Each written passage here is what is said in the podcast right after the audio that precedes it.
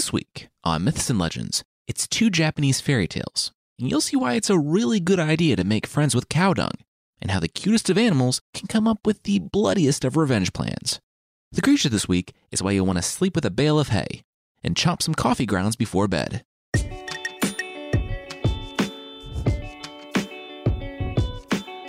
This is Myths and Legends, episode 143 Crabby. This is a podcast where I tell stories from mythology and folklore. Some are incredibly popular stories you think you know, but with surprising origins. Others are stories that might be new to you, but are definitely worth a listen. So, long, long-time members might recognize today's underlying stories as ones shared on the member feed years ago. And that would be correct. However, I've been thinking about these two Japanese fairy tales recently, and we decided that it would be time to go back and redo them because, one, they honestly deserve a much wider audience, and two, those were the early days of myths and legends. And I like to think that we've grown noticeably since then, both on audio quality and narrative writing. So, for most of you, these are completely new stories. And for the others, I hope you enjoy them anew.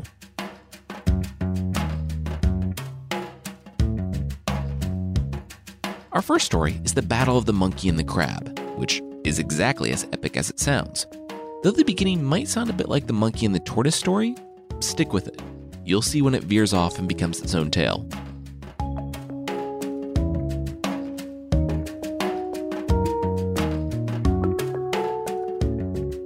A long time ago, a monkey and a crab sat playing together by a river. Along the bank lay exactly one rice dumpling and one persimmon seed. In time, the crab chanced upon the delicious, sticky rice dumpling, and the monkey found the hard, decidedly not delicious persimmon seed. Now, the monkey loved persimmons, but at the moment, given his post play appetite, he much preferred the savory rice dumpling, its scent wafting over and making his stomach growl. Just before the crab ate it, Monkey stopped his friend. Monkey was uh, so happy looking forward to the whole tree of fruit in the future. It was way better than that dumb but really delicious rice dumpling. Monkey grinned, looking straight at the crab. I'm gonna go plant this thing right now, he announced. He was so jazzed to wait a few years for this tree to grow to maturity and harvest all those sweet, sweet persimmons. Ah, the crab had no idea. Now, the crab was not the smartest crustacean on the riverbank, and he believed the whole thing. In his mind, he could already see the luscious tree sprouting, growing, and gleaming in its full harvest glory. It made his crab mouth water, if that was even possible, so he quickly offered a trade the savory rice dumpling for the persimmon seed, bursting with potential. Monkey's smile returned. They had a deal. With a mouthful of rice dumpling, Monkey watched his crab happily scuttle away, scooped a hole with his claws, planted the seed, and waited. And waited. And waited. Eventually, he married in a tasteful crab wedding ceremony, had a crab son, and by the time the young boy crab reached late crabhood to early crabolescence, the persimmon tree had begun producing fruit. Every day, Crab Dad sat watching them ripen, looking forward to the day that his trade finally paid off. Finally, the big day arrived. The persimmons were ripe and ready for picking. And that's when he realized that crabs could not climb trees. At all. He scratched his exoskeleton with a claw and scuttled backwards a few paces. Huh. Yeah. That was kind of an oversight. Especially since he'd been sitting by this tree for months, waiting for those things to ripen. Still, unless he wanted to watch the literal fruit of his labors rot on the tree above, he needed help. And then, with a crab smile, he remembered the friend who had started all this persimmon business, the one he hadn't seen in years Monkey.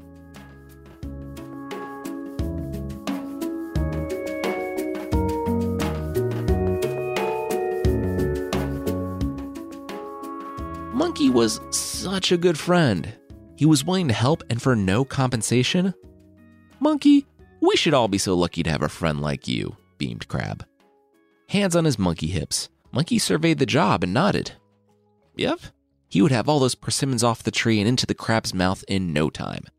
Eagerly, Monkey scrambled up the tree, while Crab waited below to catch those wonderful, ripe persimmons. He stood there, mouth agape in anticipation, as though he was catching raindrops. But they never came. He shouted up at the monkey, Hey, uh, you kind of disappeared among the leaves. Got any of those persimmons coming my way? Monkey? But Monkey didn't respond. Not in words, that is.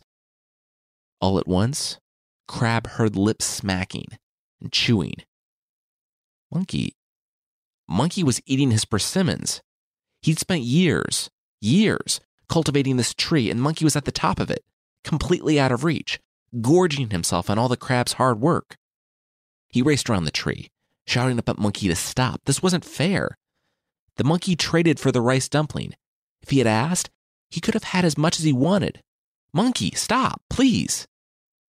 Monkey ate until he was full, but the persimmons were so good that he couldn't stop.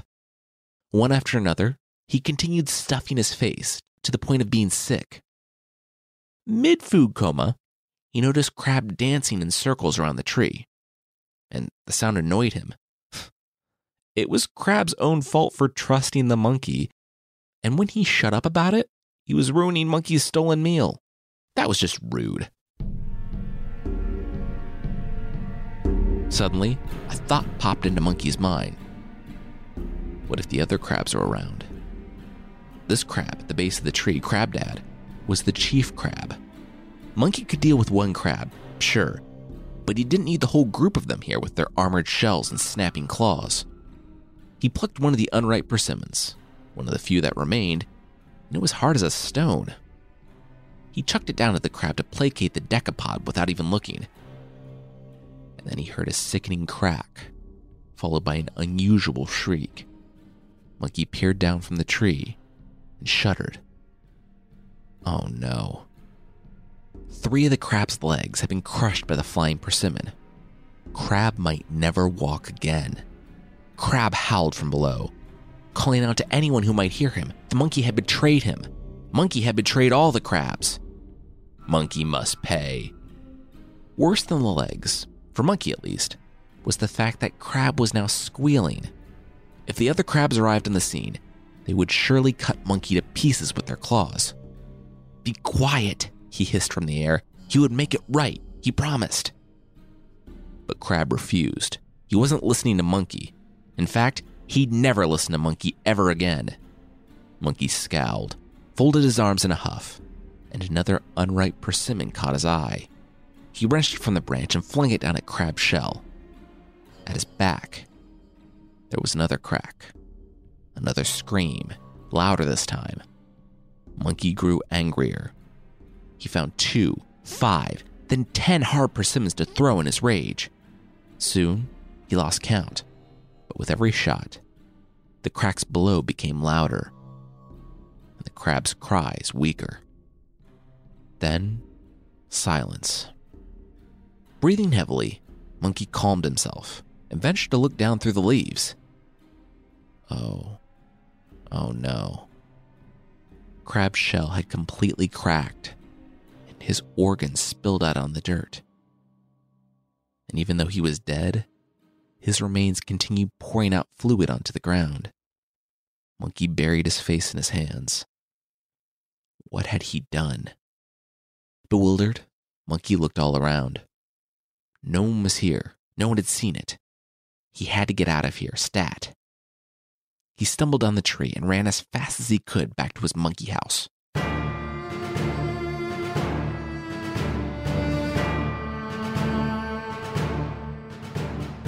Today was the day, the crab's son thought to himself as he scuttled toward the river. His father had been watching that old persimmon tree for some time, and the younger crab knew that today was the day that he finally was going to have a chance to sit by his father, bite into a ripe persimmon, and watch the sunset. However, as he neared the tree, he began to feel as though something was wrong. Very wrong. At first, he didn't see his father, only a pile of persimmons, but those didn't look ripe. He broke off into a run, and Pushing the persimmons aside, he found his father's crushed body beneath the pile. The crab son looked up into the tree. Almost all the persimmons were gone. Someone had gone up there, stolen all the ripe ones, and threw the rest at his father. Someone had done this. As the young crab thought, the fog of grief evaporated into rage, and he remembered what his father had told him about the persimmon tree, about how he had obtained the seed from this greedy monkey. Well, young crab didn't have his father's trusting, easygoing nature. His mother had always told him that the monkey was bad news, but his father refused to see it.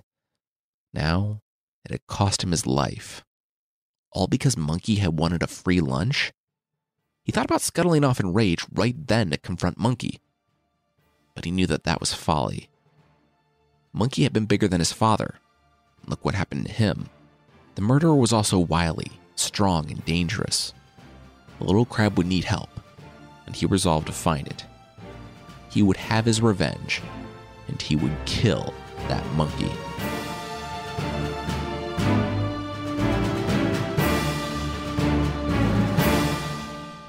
So the young crab clipped home and thought about who to call. He ran through his mental Rolodex of his father's closest friends, because he was a crab and unable to draw up an actual list on account of him not having a pencil or paper or thumbs. He first went to the mortar. Yes, a mortar, and a large one, like the one Baba Yaga likes to cruise around in. He was sad to hear of Crab Dad's death and helped the son move the body out from beside the river. With a stern look, the mortar said he would be happy to assist further. And I quote from the original punish the monkey to death. Moving down Crab Dad's holiday card list, the humble team of two grew steadily, adding a chestnut, a cow pie, and a bee to the group. We aren't told anything about the history or why Crab Dad had such a variety of friends, but if there's one mark of a life well lived, it's having a mortar, chestnut, cow dung, and bee willing to do violence on your behalf in an Ocean's Eleven style revenge caper. Rest in peace, Crab Dad. Rest in peace. And so they all stayed up long into the night and devised a plan. The next morning, the band dispersed, and the mortar went with the crab to help him bury his late father.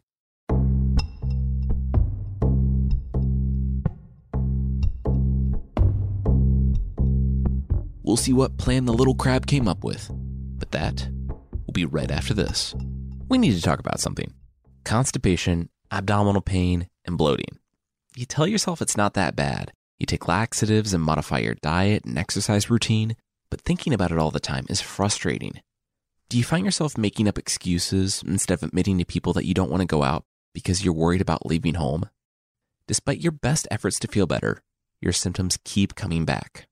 If this feels all too relatable, you are not alone. If your gut symptoms return again and again and you don't know why, it might be time to seek help. Like 13 million others, you might have a real medical condition called irritable bowel syndrome with constipation, or IBSC. To get more info about your symptoms and IBSC, go to ohmygut.info slash podcast. Learn about your constipation, abdominal pain, and bloating. And if you're ready, find out ways to talk to your doctor or access one online. That's ohmygut.info slash podcast. ohmygut.info slash podcast. Alarm the willies, heebie jeebies, panic. There are dozens of words for fear, but only one for exceptional home security SimpliSafe.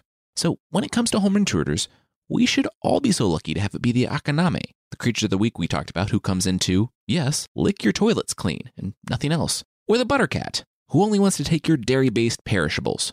But of course, you never know who wants in, and for what reason.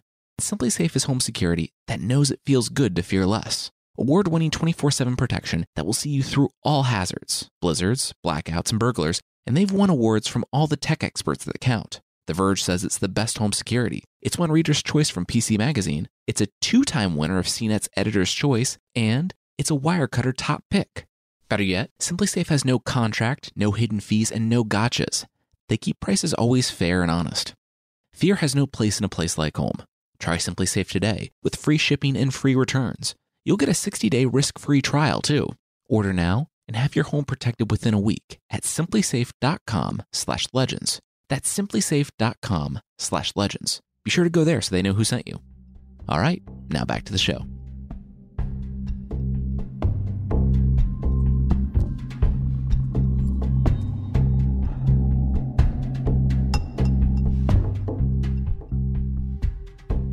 Meanwhile, the monkey was sitting at home wringing his hands. What if someone knew? He worried. He could handle one crab, mm, maybe five tops. But the crab village down the road, of which Crab Dad was the chief, they would cut him to pieces. Monkey resolved to stay home. But then, of course, he grew bored and decided to do the exact opposite of staying safe and ventured to the nearby crab village. The crab's son hadn't told anyone, save the revenge crew, what happened to his father, and the whole village had assumed that he died the foolish death of trying to climb a tree for his precious persimmons, which, yes, was very on brand for Crab Dad's history of thinking things through. Upon realizing that there weren't actually any wanted posters bearing his face, Monkey rejoiced, went home, and slept peacefully for the first time in days. I mean, he still had his friend's death hanging over his head, but at least no one knew. A few days later, there was a knock at Monkey's door. It was the young crab. Apparently, they were having a banquet in honor of Chief Crab Dad, and since they were old friends and all, everyone wanted the monkey to attend. Outwardly mournful, but inwardly snickering, Monkey nodded. He would love to do his old friend this honor. So he dressed and went with the young crab to the banquet. There he ate at the table with the crab villagers and drank sake, and everyone was pretty pleasant because they didn't know that he was the murderer. After it all was over, the young crab asked the monkey if he'd like to have some tea and reminisce. The monkey had been a friend of Chief Crab Dad longer than most in the room, and the young son imagined he had more than a few stories. Regardless, Monkey had to be pretty torn up about it after losing one of his closest friends to a stupid accident. Monkey pursed his lips and nodded. Yeah, yeah. All this was definitely so sad. He did some mental arithmetic to see how long he had to hang out at Crab Dad's funeral to not look suspicious and nodded. Sure. Some tea sounded great. With a smile, the son directed a claw to a separate room. He'll be right back with the tea leaves, he said.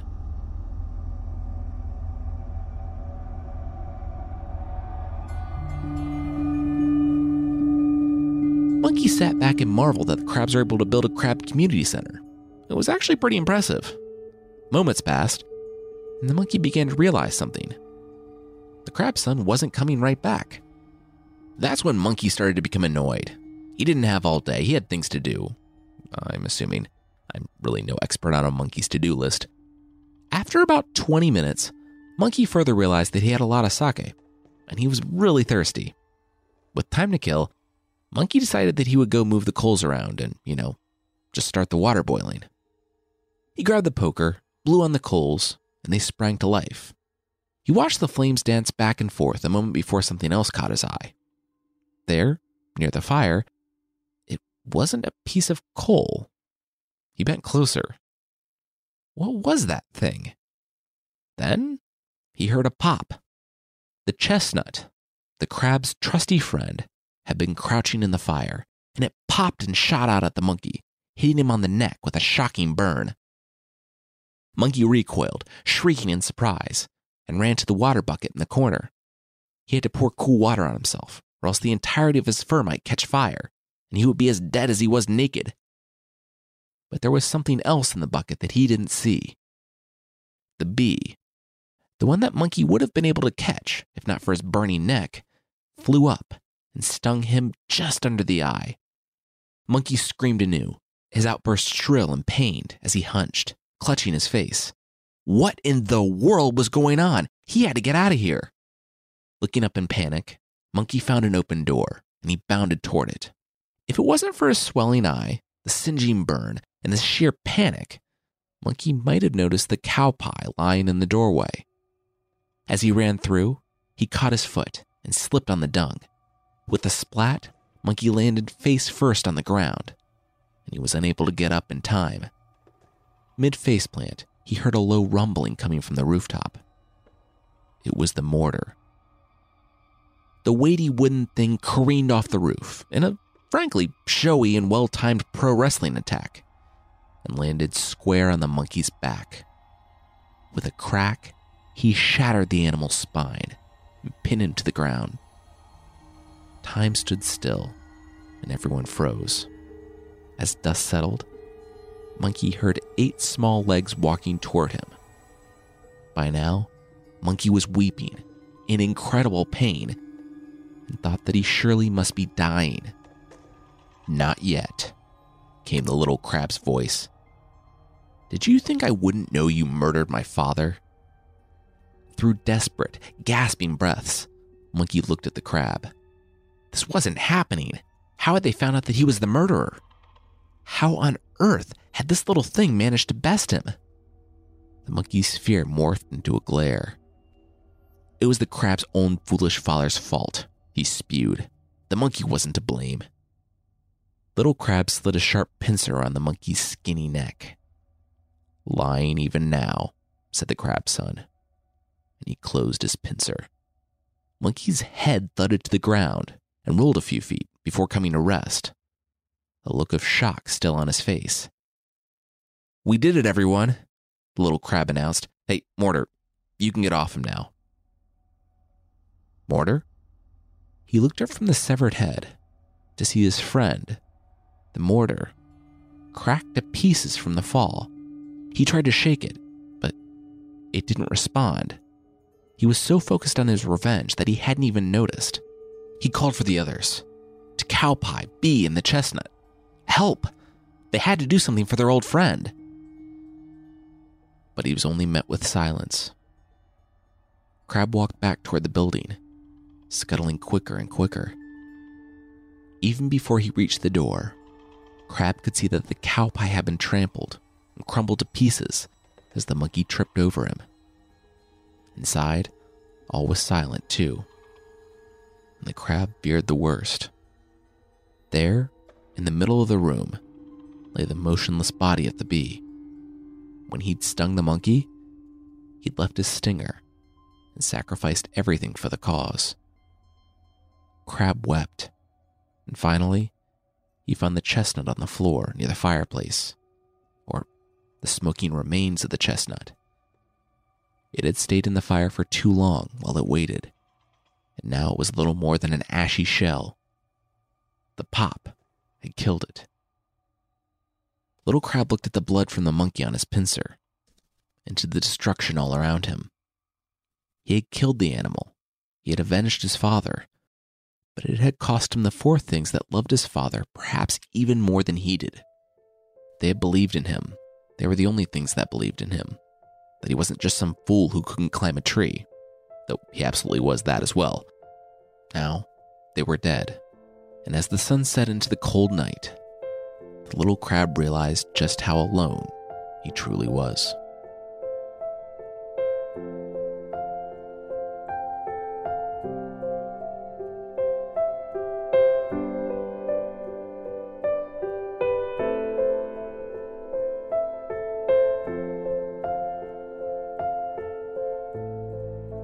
So that's the story of the crab and the monkey. If you look it up, you'll find several variations of it too. Some depict a war between the crab village and the monkey, others swap out seaweed for the cowpie, and in some, you don't see the cowpie at all. I probably went with the most violent version, but it's also the closest to the original that we have put down to paper. I love this one because it's this very serious tale wrapped up in an absolutely ridiculous premise. You have a son struggling with honoring his father, while climbing into this awareness of his profound isolation at the end of the story.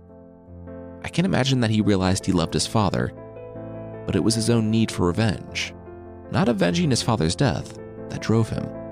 Instead, it's the others who gave their lives in pursuit of justice for a dear friend.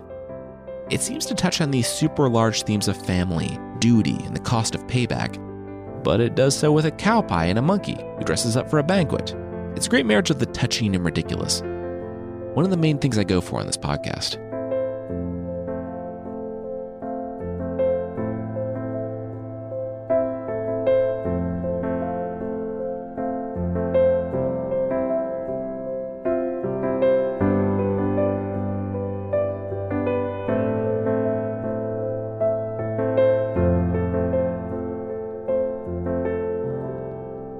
The second story today is about new beginnings.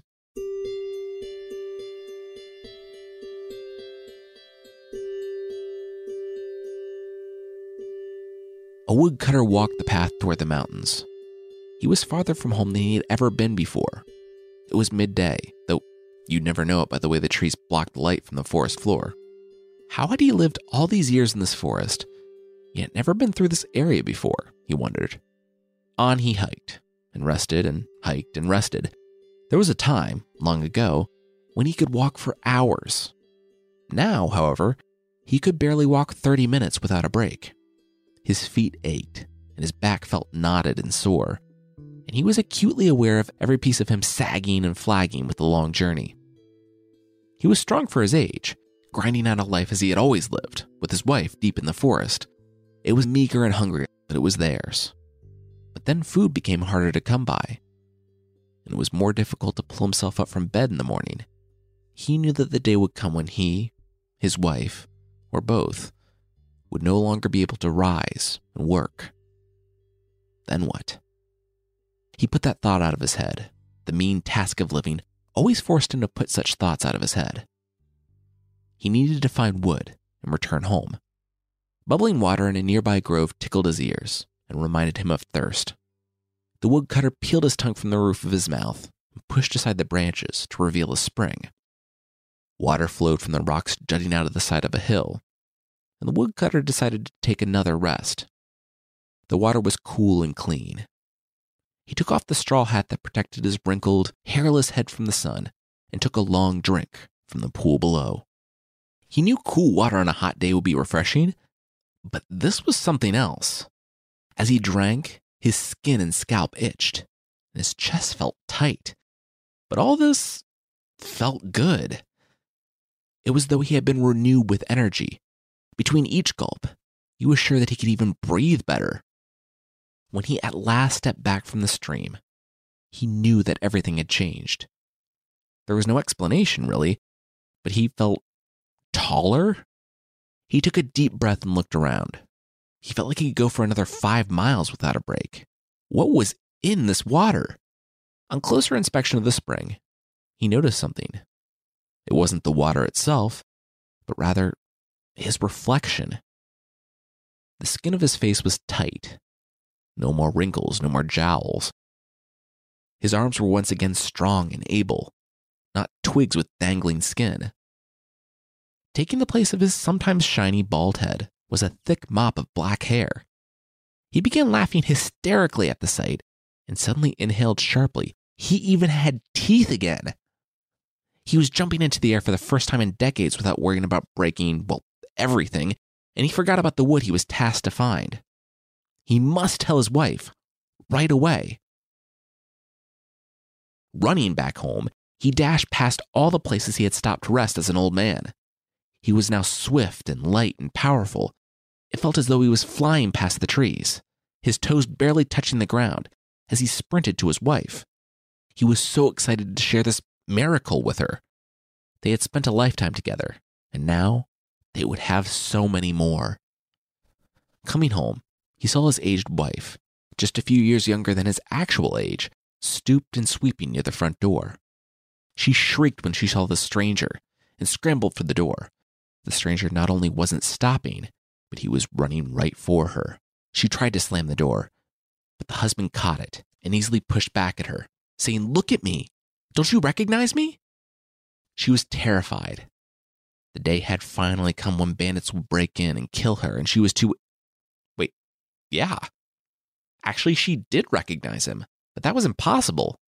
Excitedly, the husband explained what he had found that he had discovered the Fountain of Youth, he told her where it was and asked her to go with him right now. They could live together forever. She looked at him, the young, handsome man she had married all those years ago. And she was suddenly aware of her scraggly gray hair, spotted skin, and wizened face. She wanted to go, but she didn't want this man that she loved so dearly to see her in this light to watch her as she huffed over the hills and had to stop every few minutes to rest. No, she said, holding up a wrinkled hand. They couldn't go together. Who would watch the house? The husband cocked an eyebrow. Wait, aren't we like super poor, like boiling water and calling it soup poor? And I didn't even cut wood today, so we have literally nothing to protect. Let me come with you and help you. but the woman was insistent. Respecting her wishes, the husband reluctantly detailed exactly where the fountain was, and he watched as she hobbled off into the forest alone. Hours passed, but the husband didn't think anything of it. It had taken him hours to get to the spring on his way out. He expected, at any moment, to see the woman he married in the flower of her youth emerge from the forest. When several more hours passed, he did begin to worry. And as the sun began to set, he knew that something was wrong. He jogged along the trail, the chill of the night creeping into the air, expecting with every turn to see his elderly wife collapsed, her advanced age finally catching up to her, ironically, on the trip to finally undo it all. But he saw only the quiet twilight of the forest before him. It was nearly dark when he found the clearing with the spring, but not his wife. That's when he noticed something on the ground that he hadn't seen before his wife's clothes. Confused, he jumped as something wiggled just beneath them. At that moment, the woodcutter realized what had happened. Why his wife had never returned. She had been thirsty when she arrived, as had he. The difference, however, was that the wife wasn't used to traveling through the forest alone, and that she was quite eager to reach the spring and rejoin her husband. She had found it, filled her hands to overflowing, and drank deeply. She hadn't known how much he had drank, and she felt good as the water worked its magic. Her youth returned to her with every gulp, restoring her strength and vitality. And so she continued drinking. At the third helping, she'd fallen over.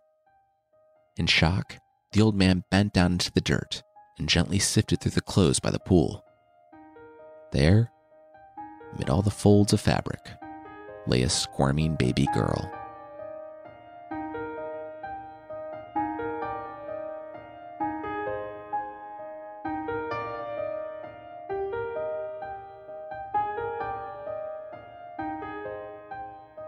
She couldn't have been older than six months.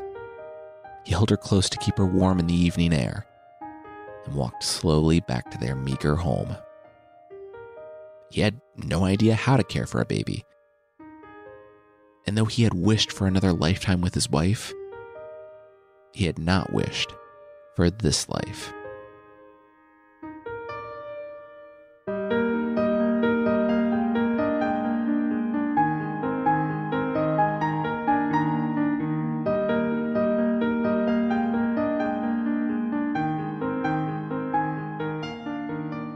This kind of beautifully tragic ending.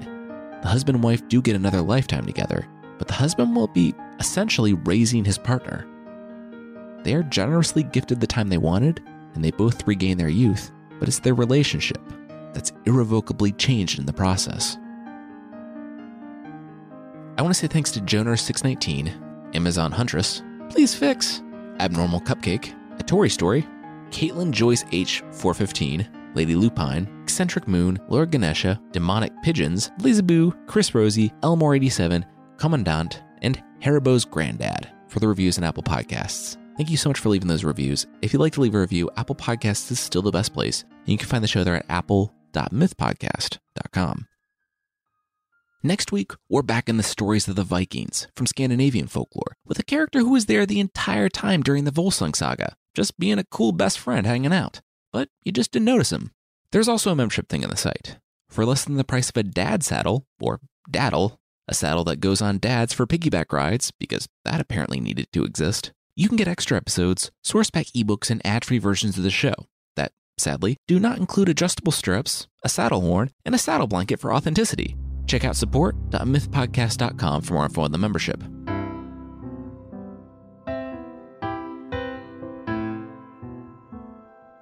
The creature this week is the Mora from Slavic folklore.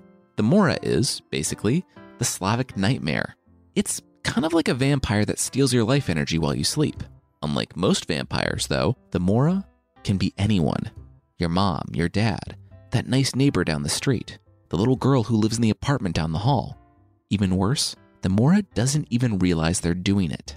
When the Mora falls asleep, their soul leaves their body and they can float through walls, and find their victims while they're asleep. the Mora will just think they're dreaming, but they'll come to settle on a victim who, if they wake up, will feel like they're suffocating. If they don't wake up, they'll just have the worst nightmares they've ever experienced while the Mora drains their life energy. It's kind of easy to keep the Mora out. Maybe. The easiest way depends on you never wanting to use your bedroom locks again, because you just need to fill the keyholes with wax and then point your shoes away from your bed. In Poland, there are many more precautions you can take, like drinking coffee grounds before sleeping, smearing feces all over your front door, and leaving a bale of hay in your bed and sleeping in another room. I don't know, I feel like door poop and a hay strewn bed are kind of worse than your occasional nightmare. If you wake up in the middle of a Mora attack and are able to break free from its grasp, it'll transform into a completely innocuous apple, ball of wool, or hairballs that we all keep on our nightstands all the time. The fun thing is, even if you don't realize it, you're cursed for all eternity to hunt the life force of the living because your soul will continue to give people nightmares long after your body dies. Equally as scary is what it takes to become a Mora, which is shockingly easy. For instance, you can become one if you're the seventh daughter, if you have your name mispronounced while you're getting baptized, if you have multicolored eyes or a unibrow, if a woman was promised to a man, but then he breaks the promise and marries another, the rejected woman can become a Mora. Because isn't folklore fun? You can also accidentally become a Mora if you mispronounce a prayer, which, as someone who mispronounces things professionally, is particularly terrifying.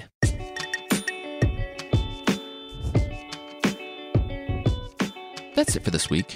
Myths and Legends is by Jason and Carissa Weiser. Our theme song is by the band Broke for Free, and the Creature of the Week music is by Steve Combs. There are links to even more music in the show notes, and I want to say thanks again to SimpliSafe for sponsoring us this week. It's important to feel safe at home. SimpliSafe knows this.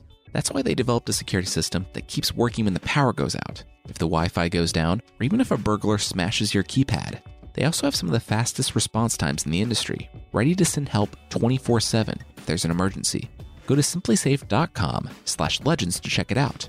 That's simplisafe.com slash legends. All right. Thank you so much for listening, and I'll see you next time.